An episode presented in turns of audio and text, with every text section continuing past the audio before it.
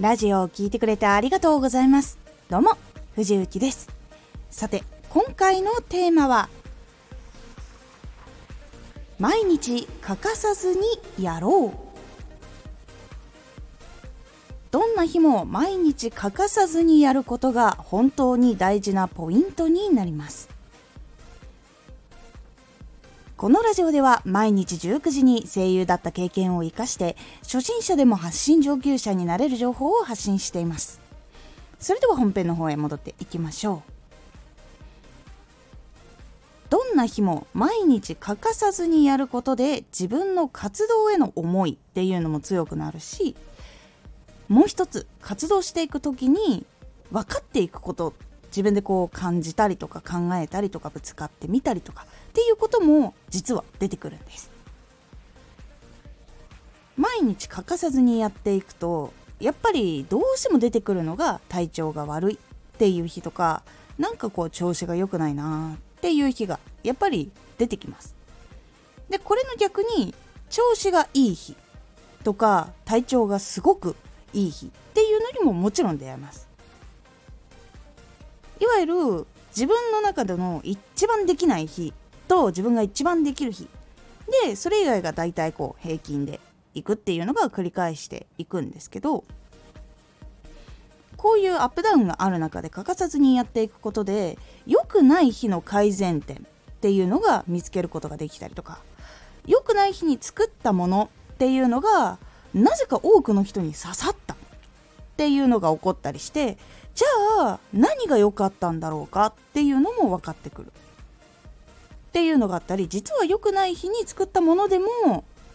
実は当てることができたりとか。で意外と自分って体調が良くない日でもやることできるんだっていう自信につながったりっていうのも体調が悪い日調子が良くない日には実は起こったりします。で逆に体調がいい日とか調子がいい日っていうのはやっぱり悪い日に比べると表現力も良かったりとかあとはたくさん量を作ることができたりとかっていうのがあるんですけどやっぱ調子がいい日の中にも当たらないラジオとか当たらない発信っていうのが出てきます。それはじゃあ何が悪かったんだろうタイトルなのかなとかそれとも内容の選び方なのかなとかチャンネルの印象から実は外れていたものを作ってしまったんじゃないかとかっていうのを見つけることができてどんどん成長ができていきます。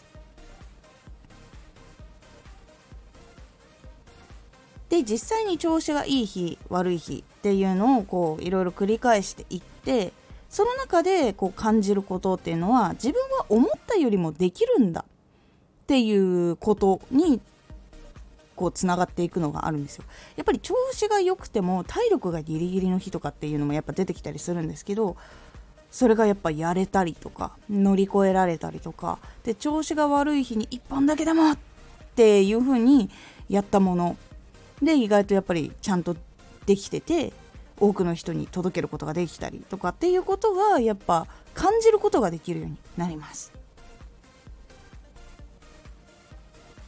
で自分に自信も湧いていく中で調子のいい日悪い日っていうのを繰り返していくとこう直していく部分とか分析によってもっと自分がここ伸ばした方がいいものっていうのが見つかったりしていくので自分の平均の能力っていうのがまず最初これくらいなんだなっていうところから徐々にこう改善されていくのでその平均値が上がっていくようになる。でそれを自分で自覚できるようになっていきます。なので繰り返していくと自分はだいたいこういう時はどれくらいのクオリティのものをいくつできるかっていうのが自分で把握できるようになります。そうすると1日の作業量っていうのをしっかり把握できるので計画も立てやすくなるっていうのがあるのでちょっと今これくらいギリギリだけど1本だけはできるからよしやろうっていう風に明日の自分とか未来の自分を楽にしてあげることができたりとかこういいもの作れるようになる時間を取れたりとかっていう計画とかも立てれるようになりますので結構もちろん多くの人に同じ時間に投稿することで覚えてもらうっていうこともあるんですけど自分が能力値として伸びてるのか伸びてないのかとかどれくらいできるのかできないのかっていうのも自分で把握できるようになっていきますので是非毎日欠かさずにやるっていうのをやってみてください。